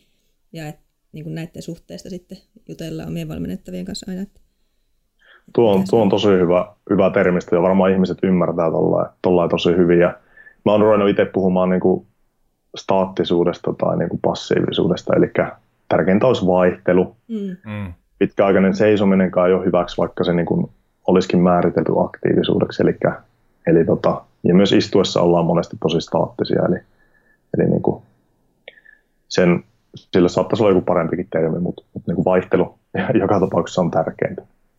Mä ainakin omissa, omissa asiakkaissa, suuri osa tietysti naisia ainakin, ainakin nyt niin huomaa myös semmoista, että on niin kuin tosi paljon sitä semmoista on niin huonoa omaa tuntoa siitä, että, että sitten joskus makaa sohvalla ja tuijottaa sitä Netflixiä, että niin kuin jatkuvasti pitäisi olla tekemässä jotakin, että, että tota, mä en tiedä mihin tämä enää liittyy. Mutta että sekin, että joskus on niin kuin, sekin on ihan ok varmaan. Että... Joo, joo. Tuo, tuo on itse asiassa ihan hyvä pointti, koska joskus mä törmäsin johonkin, en tiedä kuka, kuka heitti sellaisen ajatuksen, että no, pitäisikö illalla sitten katsoa telkkaria seisaltaa. Mm. Et jos te nyt mietitte, mullakin on pikku muksu kotona ja sitten kun se vihdoin saa nukkumaan ja lösähtää siihen sohvalle, niin kyllä se on aika mukavaa ja, ja niin kuin, tuntuu aika absurdi, absurdilta, että siinä sitten seisoskelisi niin telkkarin ääressä. Että totta kai se niin kuin arjen realiteetit ja se, se sellainen, että mikä nyt oikeasti on maalaisjärjellä ajateltuna niin kuin järkevää ja passaa siihen omaan arkeen, niin se on se ainoa oikea tapa toimia kuitenkin. Se oli ihanasti sanottu, Arto. Kyllä. Joo. Kyynellä vielä. Hyvä. Armollinen Arto. Joo. Hei, siinä, siinä sun kirjassa Luomuliikunnan vallankumous, niin tarkastelet lyhyesti, että mitä, mitä meidän ehkä alkuperäiset kansat tekee tai mitä me ollaan ehkä tehty meidän tavallaan lajihistorian aikana liikunnan suhteen tai mitä vaikkapa amisit tekee, jotka on vielä, vielä elää tämmöisessä ehkä vähän vanhan aikaisempaa elämäntapaa kuin mitä me vietetään, niin, niin mikä on se tavallaan liikkumismiljö, mihin me ollaan meidän fysiologian kannalta totuttu ja, ja miten me voitaisiin tätä nykyistä miljöitä muuttaa sillä, että, että se vastaisi enemmän sitä, mitä meidän, meidän kroppa tavallaan odottaa. Joo, tuo, tuo on hyvä, hyvä pointti. Et siinä on niin kuin, hommahan on muuttunut sillä tavalla, että, että aiemmin liikkuminen on ikään kuin ollut välttämätön paha, jos nyt näin sanotaan. Eli on ollut tärkeää, niin kuin on ollut pakollista hankkia sitä ruokaa. Ja se on ollut aika raskasta. Sitä on pitänyt mennä hakemaan metsästä ja aikoina niin kuin keräillä sieltä täältä. Tai sitten heimot, niin he on käynyt muutamia tosi intensiivisiä niin kuin retkiä viikossa niin kuin hakemassa sitä ruokaa. Ja tota, totta kai keho on adaptoitunut siihen. Ja meidän keho on niin kuin tottunut tosi suuriinkin aktiivisuusmääriin. Ja, ja tota, toisaalta silloin, kun se keho on passiivisena, niin se, se niin kuin osaa hyvin tehokkaasti varastoida energiaa. Eli se niin kuin energian saannin versus kulutuksen tasapainon ylläpitäminen pikkasen plussalla niin on ollut todella tärkeä niin kuin selviytymisen mahdollistaja kautta aikojen. Ja, ja siinä palasessa tyypillisesti se aktiivisuus on ollut tosi suurta. Ja, ja tota, nykyään meidän kehot ei siitä, siitä ole muuttunut mihinkään, mutta nyt se aktiivisuus onkin muuttunut, muuttunut omaksi valinnaksi lähinnä. Ja ympäristö niin kuin, oikeastaan, jos me ei mietitä hommaa ollenkaan, niin kyllähän me ajaudutaan istumaan niin kuin pitkin päiviä. Ja tässä on, tässä on ehkä se ongelma, että me olisi tosi hyvä muuttaa ympäristöä sillä tavalla, että, että se niin kuin jotenkin kannustaisi tai ohjaisi meitä siihen aktiiviseen valintaan.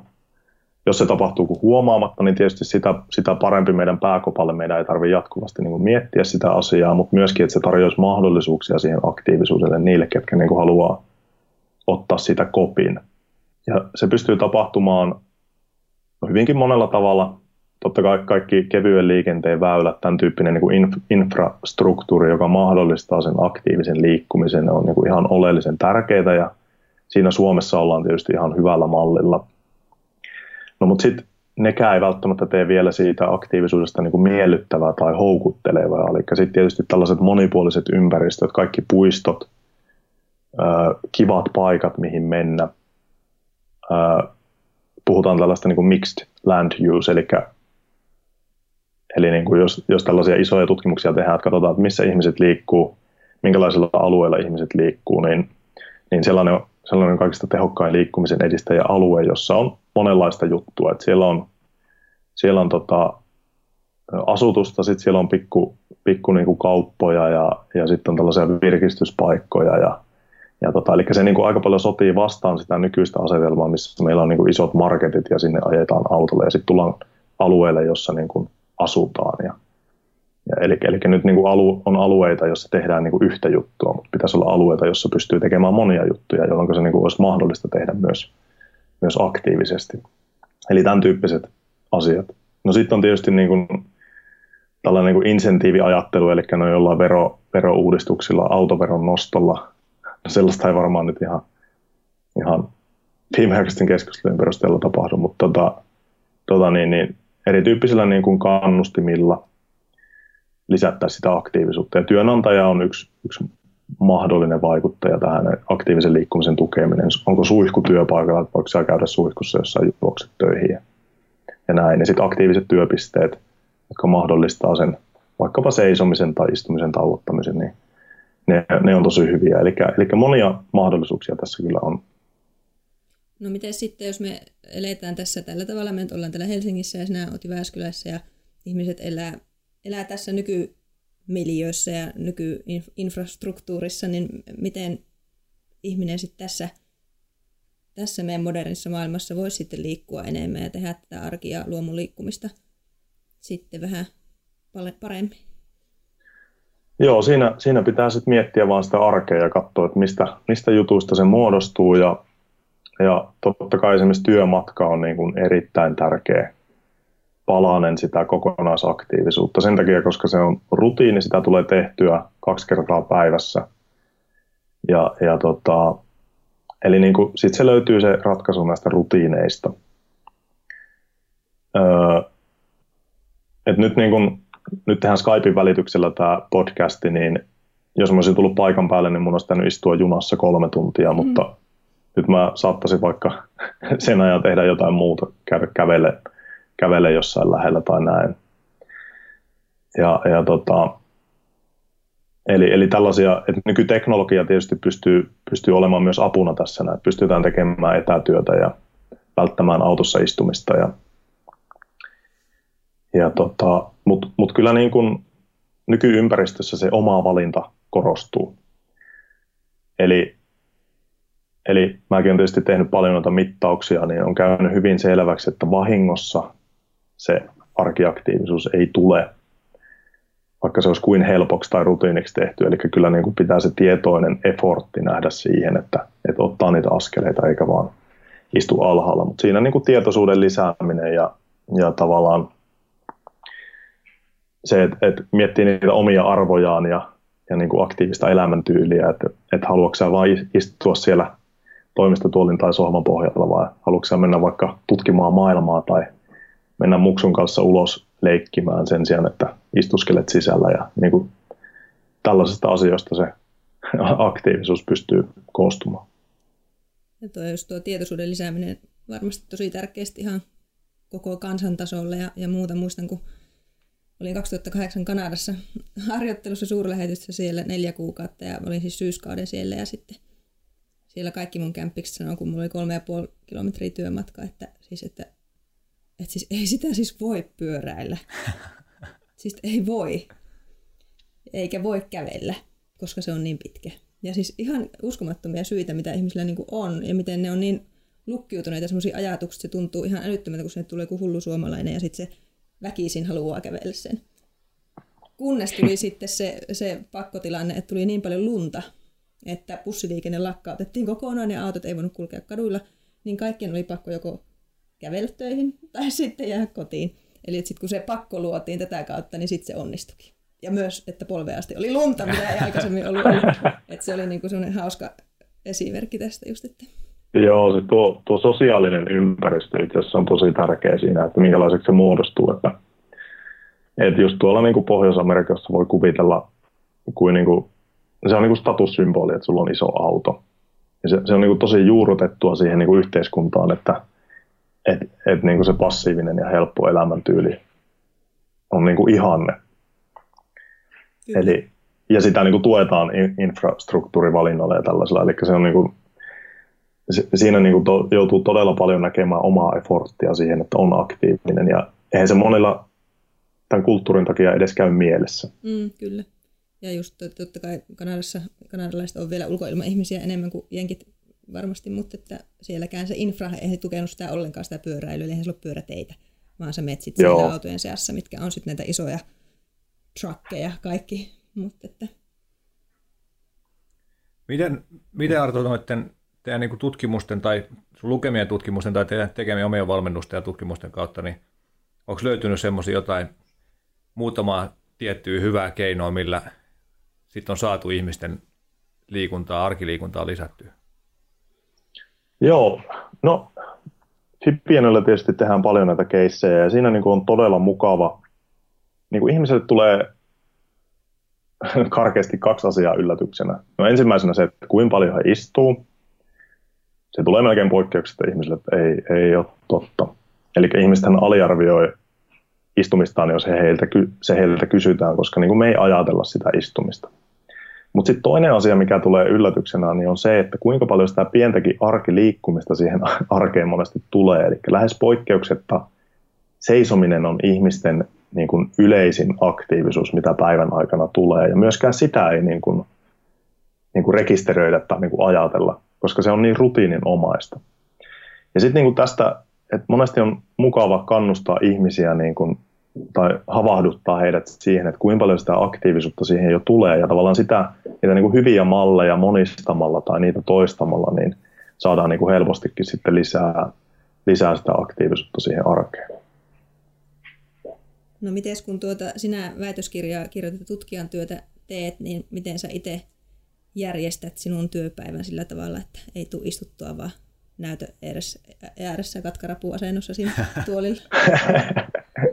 Muuta kuin alle kahdeksan, tai maks kahdeksan tuntia katkarapuasennossa. niin, niin, just niin. tota, joo, no, mulla, on, mulla on kiva tällainen säädettävä työpiste piste tässä näin, ja tota, vähän tämmöistä mukavaa pikku tasapainolautaa ja tota seisontamattoa ja sitten on pari erilaista tuolia, millä pystyy tauottaa. Että mulla on niin kuin aika, aika kiva optimin niin kuin ympäristö tähän toimistotyöhön, että on niin kuin mahdollisuus istumisen tauottamiseen. Tietysti se vielä vaatii sen oman effortin, että jos on tosi väsynyt päivä, niin voi olla, että seisoma-asennossa ei kovin monta kertaa pöytä käy, mutta näin se, näin se menee. Ja, ja tota, No sitten kaikki nämä liikkumiset, niin kyllä mä ne pyrin tekemään aktiivisesti, että, että hyvä pyörä, niin kuin gearit kunnossa sanotaan, eli, mm. eli tota, että on niin kuin mukava, mukava liikkua aktiivisesti.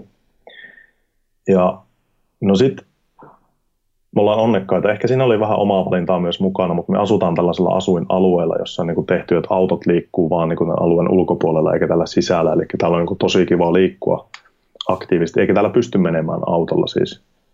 Eli on, on pieni niin kuin kynnys siihen, että lähtee, meidän pitää niin kuin kävellä pikkumatka autolle, ja monesti kun me lähdetään autolla johonkin paikkaan, niin se vaatii niin kuin pidemmän ajomatkan kuin jos me mentäisiin aktiivisesti.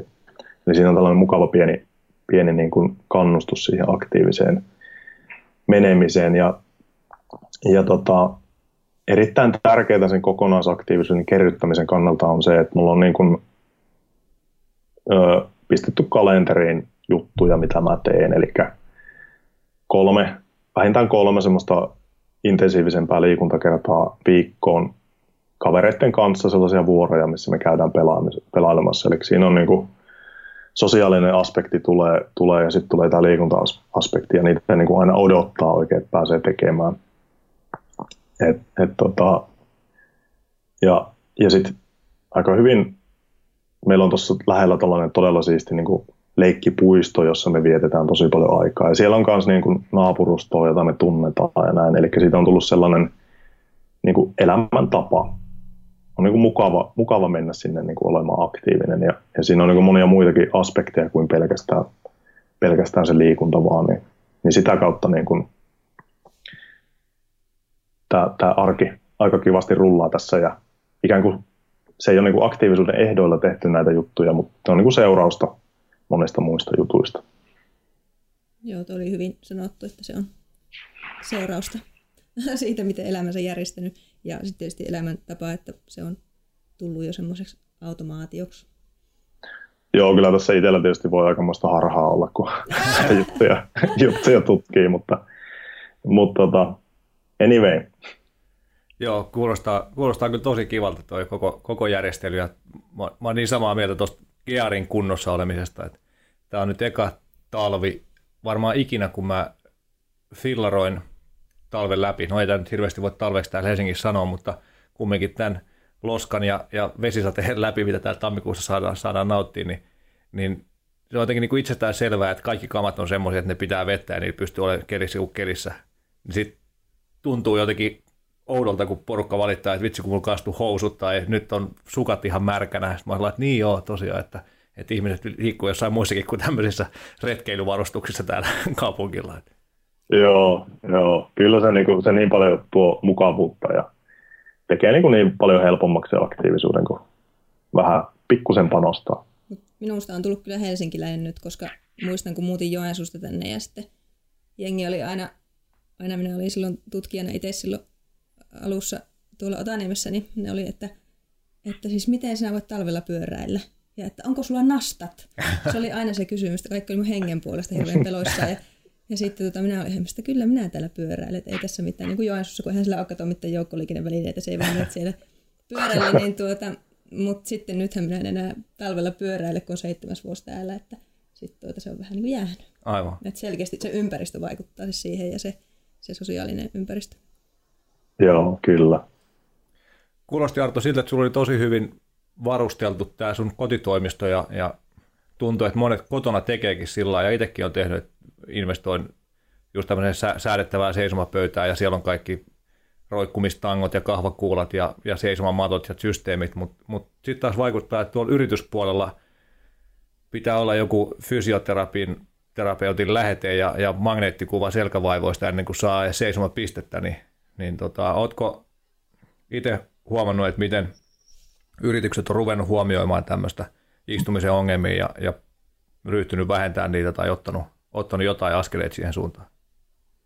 Joo, mulla ei mitään kattavaa otosta tai tietoa siitä ole, mutta, mutta niin kuin oman kokemuksen aika paljon tietysti tekemisissä eri tahojen kanssa, niin ja oma kokemus on ilman muuta se, että, että hirveästi tapahtuu asian hyväksi juttuja ja, ja tota, no se, miten niin kuin työpaikoilla monesti ne muutokset tulee, niin on se, että muutetaan johonkin uusiin tiloihin, jolloin niin kuin on hyvä paikka niin kuin vähän updateata sitä kalustoa. Ja siis nämä säädettävät työpisteet, niin hinnathan niin kuin pyörii samoissa kuin normaali työpisteillä, eli sen puolesta se ei ole mikään, mikään iso muutos, mutta mut tota, ja sitten tietysti siinä vaiheessa, kun ihmisillä on selkävaivoja ja ei pysty enää istumaan, niin sitten niin hommataan se, se mutta mut, kyllä niin kuin näitä asioita mietitään ja, ja tota, monet, monet tekee näitä investointeja.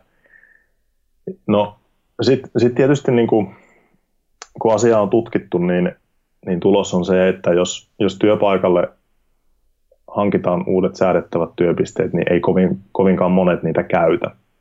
Eli pelkästään se, että muutetaan se ympäristö, niin se ei niin kuin yksistään ole välttämättä tehokas. Yksittäiset tyypit, tyypit siitä innostuu, mutta, mutta tota, se välttämättä niin kuin se panos-hyötysuhde ei ole, ei ole niin kuin todellakaan optimaalinen. Mutta sitten kun siihen lisätään koulutusta ja, ja niin kun kerrotaan ihmisille, miksi tämä olisi hyvä juttu ja vähän käydään sitä hommaa läpi, katsotaan, että ergonomia on kunnossa, kunnossa niin tällaisella pienelläkin neuvonnalla ne pystyy lisäämään sitä käyttöastetta todella paljon. Et, et niin kun, sen takia on, on tosi tärkeää, että meillä on laadukkaita coacheja tuolla ulkona niin kuin kertomassa näistä asioista. Se on vähän sama kuin nuo liikuntasetelit, että niitä käyttää sitten ne, jotka jo liikkuu ja, ja sitten tuota, muut joo, joo, näin se menee. Että kyllähän se paras, paras tapa sen muutos olisi tehdä sillä, että ei sillä vaan, että me niinku shipataan uudet seisontotyöpisteet ja ne ilmestyy siihen porukalle ja sitten ne ihmettelee, niin paras tapa niinku tällainen niin bottom up, eli kyse, kysellään ihmisiltä, että olisiko tarvetta tai halua, haluaisitko testata vaikka jossain, ja, tai, tai olisiko jotain muita tapoja, millä sä haluaisit tauottaa tätä istumista kuin tämä säädettävä työpiste, eli silloin niin luotaisiin myös se motivaatio siihen muutokselle. Tai miksei vaikka mittaaminen, että niin kuin, niin kuin hoksautetaan se ihminen siitä niin kuin arjen kokonaisuuden ja pienenkin aktiivisuuden tärkeydestä. Silloin se niin kuin vastaanottavuus vaikkapa sille säädettävälle työpisteelle on paljon isompi. Niin meinaat että tuommoinen sisäinen motivointi tai tiedottaminen olisi parempi kuin vaikka se, että HR-poma painaa napista aina tunnin välein ja, ja pöytä nousee seisomaan-asentoon. No joo, tämä perustuu mun ihan maalaisjärkeen, mutta näin tarpeessa. joo, tota, ollaan Fibioni mainittu muutaman kerran, kerran mutta kerrotko vielä tarkemmin, että mistä siinä on kyse, ja vähän tuossa just viittasit noihin mittaamisiin ja, ja hoksauttamiseen siitä, että miten paljon tulee istuttua ja semmoista, niin, niin mitä te Fibionin kanssa teette ja mikä se on? Joo, Fibion on tällainen istumis- ja aktiivisuusanalyysi, ja niin kuin tarve tälle Fibionille alkoi syntymään tuossa muutamia vuosia takaperin. Siinä samalla kun tämä istumistutkimus alkoi nostamaan päätään ja tuli yhä enemmän tietoa näistä istumisen terveysriskeistä. No samaan aikaan tämä niin kuin wearable market alkoi myöskin kasvaa ja oli hirveästi erilaisia trackereita ihmisille saatavilla, mutta niiden fokus oli monesti siinä niin kuin kuntoliikunnassa tai askeleissa tai tällaisessa. Ja, ja mitä näistä trackereista puuttuu, niin on ainakin kaksi juttua. No ensimmäinen on se, että mikään niistä ei mittaa istumista kunnolla. Eli jos me pidetään ranteessa mittaria, niin jotta se tunnistaa sen niin kuin sun istumisen istumiseksi, niin sun pitää niin kuin pitää se käsi tietyssä asennossa, mikä ei niin kuin monessakaan hommassa pidä paikkaansa. Tai sitten jos sä istualtaan teet jotain, niin se menee aktiivisuudeksi. Eli, eli tota, monesti se estimaatti on tosi paljonkin pielessä. Ja tarkkuus on hyvä niin kuin tehokkaalla liikunnalla, mutta sitten niin arkiliikunnalla istuminen versus seisominen, niin kuin sen eron, erottaminen, niin se ei oikein onnistu kunnolla noilla mittareilla. No toinen, toinen niin kuin mikä niistä puuttuu, on se, että et tota, ne niin kuin antaa sulle jotain lukemia, vaikkapa askeleita, sä asetat jonkun tavoitteen, vaikka 10 000 askelta päivässä, no sitten se henkilö kysyy, että no miksi ei vaikka 7 000 riitä. Eli niin kun annetaan tällaisia ulkoisia tavoitteita, joille ei oikein ole mitään pohjaa. Ja, tai tai niin on pohjaa, mutta sitä ei niin kommunikoida sille henkilölle. Eli monesti ne numerot jää, jää tosi pinnalliseksi ja, ja niin kuin sellaisiksi kolkoiksi. Ja ehkä siitä syystä niin monesti ihmiset käyttää näitä mittareita ehkä sen muutaman viikon, jonka jälkeen ne, ne niin kuin jää, jää pois käytöstä. Ei siinä, siis totta kai nämä on niin kuin hyviä juttuja ja ihmiset monesti näiden trackereiden avulla niin kuin oppii ymmärtämään sitä arkeensa paremmin ja miten siitä saa aktiivista. No, no sitten kolmas juttu tuli vielä mieleen, eli, eli tota, nyt ammattilaisille ei oikein vielä ole ollut sellaista uskottavaa työkalua, jolla he pystyvät osoittamaan ihmisille sen istumisen, mutta toisaalta sen pienenkin aktiivisuuden, niin kuin hyödyllisen, hyödyllisyyden sen niin kuin liikunnan rinnalla. Ja näistä niin kuin jutuista tuli se tarve niin kuin tehdä tämä Fibion. Ja, ja käytännössä Fibion on tällainen, äh, niin kuin Fibion raportti on se päätuote, jolla, jonka avulla siis asiantuntija, esimerkiksi personal trainer – käy sen hänen asiakkaansa kanssa läpi sitä arjen aktiivisuuden merkitystä. Eli hän voi näyttää, että kuinka paljon tämä asiakas istuu, kuinka paljon hän seisoo ja harrastaa eri aktiivisuuksia, muun muassa pyöräilyä, pyöräilyä ja sitä reippaampaa liikuntaa. Ja tota, sillä pystyy myös tosi tarkasti mittaamaan näiden energiankulutusta. Ja mikä tärkeintä, niin tämä Fibion antaa suositustasot näille keskeisille osa-alueille. Eli se näyttää, että istutko sä suositusten mukaan ja liikutko sä suositusten mukaan. Ja sitten se arvioi näiden laskennallisia terveysvaikutuksia. Eli Fibienin avulla sä voit niin kuin testata, että jos mä vähentäisin istumista vaikkapa tunnilla, niin olisiko se tehokkaampaa kuin se, että mä lisäisin liikuntaa vaikkapa puolella tunnilla. Ja se riippuu sun taustatekijöistä ja sit siitä mitatusta istumisesta ja aktiivisuudesta. Eli tämän avulla se ihminen pystyy kohdentamaan niitä toimenpiteitään kaikista tehokkaimpiin juttuihin siinä arjessaan. Eli, eli niin kuin sillä tavalla me on haluttu luoda tällainen tutkimukseen perustuva työkalu, joka niin kuin hoksauttaa ihmiset niiden pientenkin muutosten tehosta. Ja Fibioniin kuuluu tällainen pieni mittari, jota asiakas pitää taskussaan seitsemän päivän ajan. Ja just sen takia, kun se pidetään taskussa, niin tai tämmöisessä reisipannassa, jos ei ole taskua, niin siinä se pystyy tosi tarkasti mittaamaan sen istumisajan ja sitten seisomisajan ja, ja erilaisia aktiivisuustyyppejä, myös niiden energiankulutusta. Eli tällä hetkellä se on niin kuin markkinoiden tarkin aktiivisuusmittari ja voisi sanoa oikeastaan, että markkinoiden ainoa istumismittari, joka niin kuin todella mittaa sitä istumista. Joo, se istumishomma on kyllä se, mikä itsekin tuossa kiinnosti just, että, et, ja, ja tietenkin se tarkkuus, mutta mut se istumisen ja niiden pitkäkestoisten istumisten ja pitkäkestoisten seisomisten ja niiden kaikki erottelu, niin, niin sen koin itse tosi tärkeäksi, sen takia tuosta hommasta kiinnostuin. Joo, hyvä, hyvä juttu. Joo, ja se on, se on niin kuin, sitten esimerkiksi aktiivisen työntekijöillä, jotka tekee raskasta duunia, niin siinä se homma kääntyy niin päin, että, että tosiaan on tärkeää myös tietää, että jos he seisoo tosi pitkiä yhtämittaisia jaksoja. Eli Fibion pystyy myös sen mittaamaan ja sitä ei, sitä ei sitten tuommoisilla rannemittarilla oikein, oikein saa kiinni. Ja sitten tosiaan se niin ottaa huomioon sen koko, kokonaisuuden, eli siinä katsotaan, että, siis jollakin ihmiselle tulos voi olla se, että mä harrastan riittävästi liikuntaa, jotta mun ei tarvi huolehtia näistä te- istumisen terveysriskeistä. Ja toiselle henkilölle tulos voi olla se, että okei, pelkästään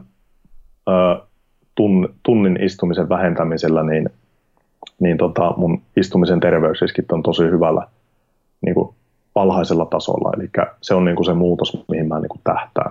Niin kuin tämän tyyppisiä niin kuin konkreettisia steppejä ja tavoitteita voidaan niin kuin osoittaa ihmisille.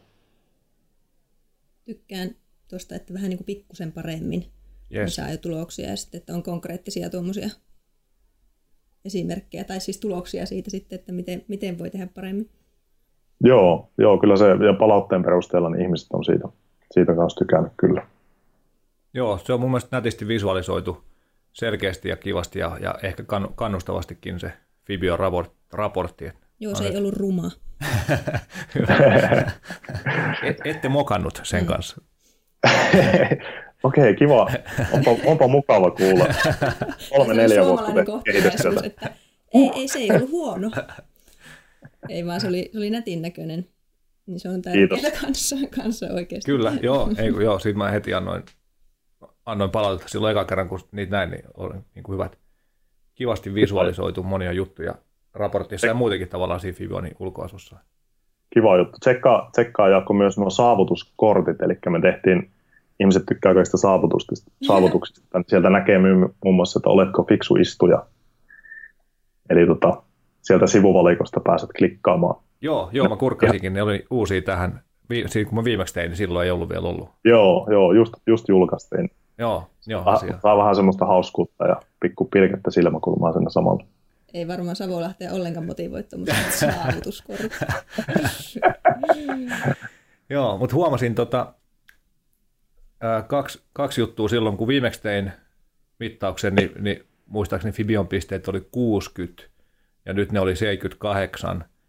Eli mulla oli aktiivisuus pisteet selkeästi korkeammat nyt, kun mä fillaroin. Et viimeksi kun kävelin ja tein, tein enemmän, ehkä siihen mittausjaksolle sattui enemmän salitreenejä ja enemmän kävelyä ja ei, ei juurikaan fillarointia, niin aktiivisuuspisteet oli vähemmät, vähemmät, mutta silloin toisaalta oli seisomapiste käytössä. Nyt ollaan vesivahinkoa evakossa, jolloin seisomapiste on, on varastossa ja, ja istun työpöydällä tai tuon keittiöpöydän ääressä töitä tekemässä. Nyt oli vahvistuksen korkeampi, korkeampi toi niin kuin passiivisuus, mutta ei onneksi paljon, että kyllä he onnistuin, onnistuin tauottamaan niitä päiviä kuitenkin sillä että vaikka sitä tuli, olisiko tullut kahdeksan tuntia ehkä kokonaisuudessa istumista niin kuin kaikista passiivisimpana päivänä, mutta se oli kumminkin Joo. katkottu sillä että sain jonkun fiksu tauottaja merkin sieltä tai jonkun tämmöisen.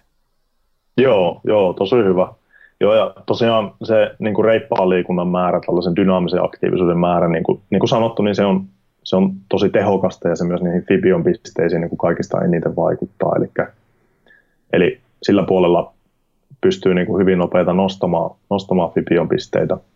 Mutta sitten, sitten mitä enemmän sulla on sitä aktiivisuutta, niin, niin tota, sitä vaikeampaa niitä on lisätä. Eli ne kaikista suurimmat hyödyt tulee siinä, kun sä oot tosi vähän harrastat sitä liikuntaa ja sitten kun vähänkin lisäät. Mutta mut niinku, siinä tosiaan pystyy katsomaan sen kokonaisuuden ja, ja tota, tota, niin, niin, sieltä, se, sieltä se hyvän, hyvän itselle sopivan arjen mallista varmaan löytyy. Aivan, just näin. No mitkä olisi Arto sun top kolme suositusta tämmöiselle meidän perusasiakkaalle, eli tämmöiselle kiireiselle perheelliselle ihmiselle nyt sen arkiaktiivisuuden lisäämisessä? Hyvä, hyvä kysymys. No, ihan ykkösjuttu on, on niin varmaan pikkasen pysähtyä ja, ja miettiä sitä niin kuin omia arvojaan ja, ja niin kuin kysyä, että onko tämä niin kuin kiire, viekö nämä niin mun päivittäiset toimet mun elämää siihen suuntaan, miten mä niin sitä haluaisin elää. Tämä on tietysti aika, aika iso kysymys, että vinkkihän voisi olla myös se, että tauota istumista puolen tunnin välein, mikä on hyvä, hyvä vinkki. Mutta mä niin kuin aina kannustan siihen, että oikeasti miettiä sitä niin kuin elämää sillä, että se on niin kuin, ne sun teot tuntuu sulle niin kuin tärkeiltä ja merkityksellisiltä. Ja monesti siinä vaiheessa se aktiivinen elämäntyyli on niin kuin sellainen, mitkä, minkä ihmiset niin kuin kokee tärkeäksi. Ja kun se niin kuin tuo itselleen niin kuin esille, niin kuin kirkastaa itselleen, niin sitten se niin kuin myös alkaa tuntua hyvin paljon helpommalta.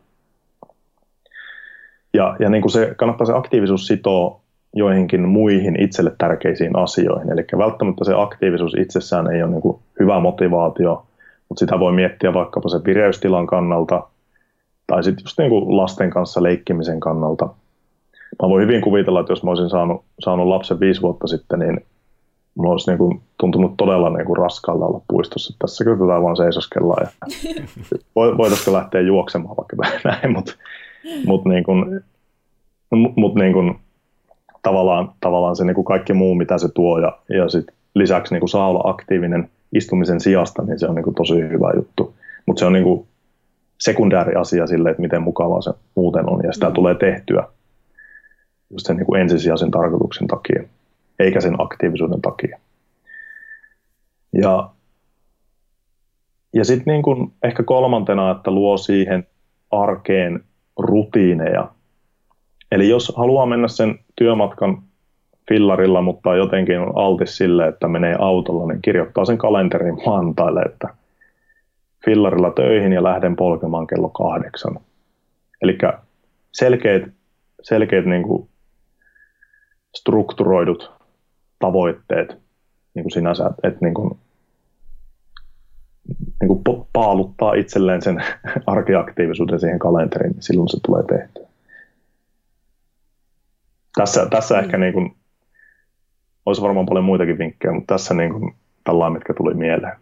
Joo, meidän päät irtoaa, kun me nyökkäillään täällä niin paljon, että tosi, tosi hyviä juttuja, varsinkin tuo ensimmäinen just, että arvomaailmasta ja tämmöisestä sen pohtimisesta niin kuin kaikki pysyvä muutos varmasti lähtee. Mm. Joo, ilman muuta. Käydä läpi kyllä. Kyllä, joo. Hei, oli Barto kiva jutella arkiaktiivisuudesta täällä. Kyllä, kiitos kovasti. Skypein välityksellä toimistossa seisten aktiivisesti kyykkistellen samalla.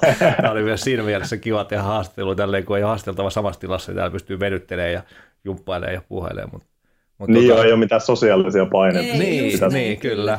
Pitäisi Sun kanssa istua. ei välttämättä olisi muutenkaan kyllä, täytyy sanoa, mutta että Mähän sanoin teille, että istukaa vaan, vaan jos, jos tuntuu ei siltä, että ei, ei sinne sun takaa. Kyllä välillä on ihan ok istua, sekin täytyy muistaa, yes, että yes. kyllähän se kuuluu, kuuluu meidän arkeen, välillä on todella ok. Mä tein tässä tämän laskelmaa ennen tätä haastattelua, että mikä, mikä mun päivä tulee olemaan tästä eteenpäin, ja että ehkä mä seison nyt, että niin tämä on Hyvä. Hei, suuret kiitokset. Ei kun hetkinen kysymys, piti kysyä vielä sitä, että mistä, mistä sut löytää internetistä, ootko somessa tai kotisivuja Fibioni löytää mistä ja semmoista? Joo, Fibioni löytää osoitteesta fibion.com. Siellä, siellä löytyy, löytyy hyvää juttua ja Fibion löytyy myös LinkedInistä ja Twitteristä ja Facebookista ja Pinterestistä ja Google Plusasta. Ja, eli Fibion, Fibion löytyy, löytyy hyvin ja, ja tota, tykätkää Facebookissa, sinne tulee hyvää, hyvää matskua. Muun muassa oltiin mukana nyt tässä hurjat rakkauskilot ohjelmassa. Siinä, siinä tehtiin myös Fibion mittauksia ja tarkoituksena olisi siitä saada jotain pikku blokautusta myös ulos. Ja tota, mut löytää myös Henkkot Twitteristä. Ja, ja tota, tota, tota, Face, Facebookissa tulee, tulee Fibionilta paljon hyvää juttua ja, ja tota, just, että minkä takia se arkiaktiivisuus on hyödyllistä ja, ja niin kuin tämmöistä niin kuin, armolle, armollisuuden ja, ja niin kuin järkevien valintojen ja terveyden kannalta fiksun kokonaisuuden ää, viestiä me siellä halutaan, halutaan levittää ja, ja tietysti myös sitä kautta, että miten Fibio voi olla siinä mukana auttamassa. Kuulostaa hyvältä. Kuulostaa tosi hyvältä. Hienoa. Suuret kiitokset Arto haastattelusta. Joo. Oikein. Kiitos teille paljon. Oli tosi mukavalla mukana. Kiitos, hyvä. Moi moi. Moikka. Yes, moro.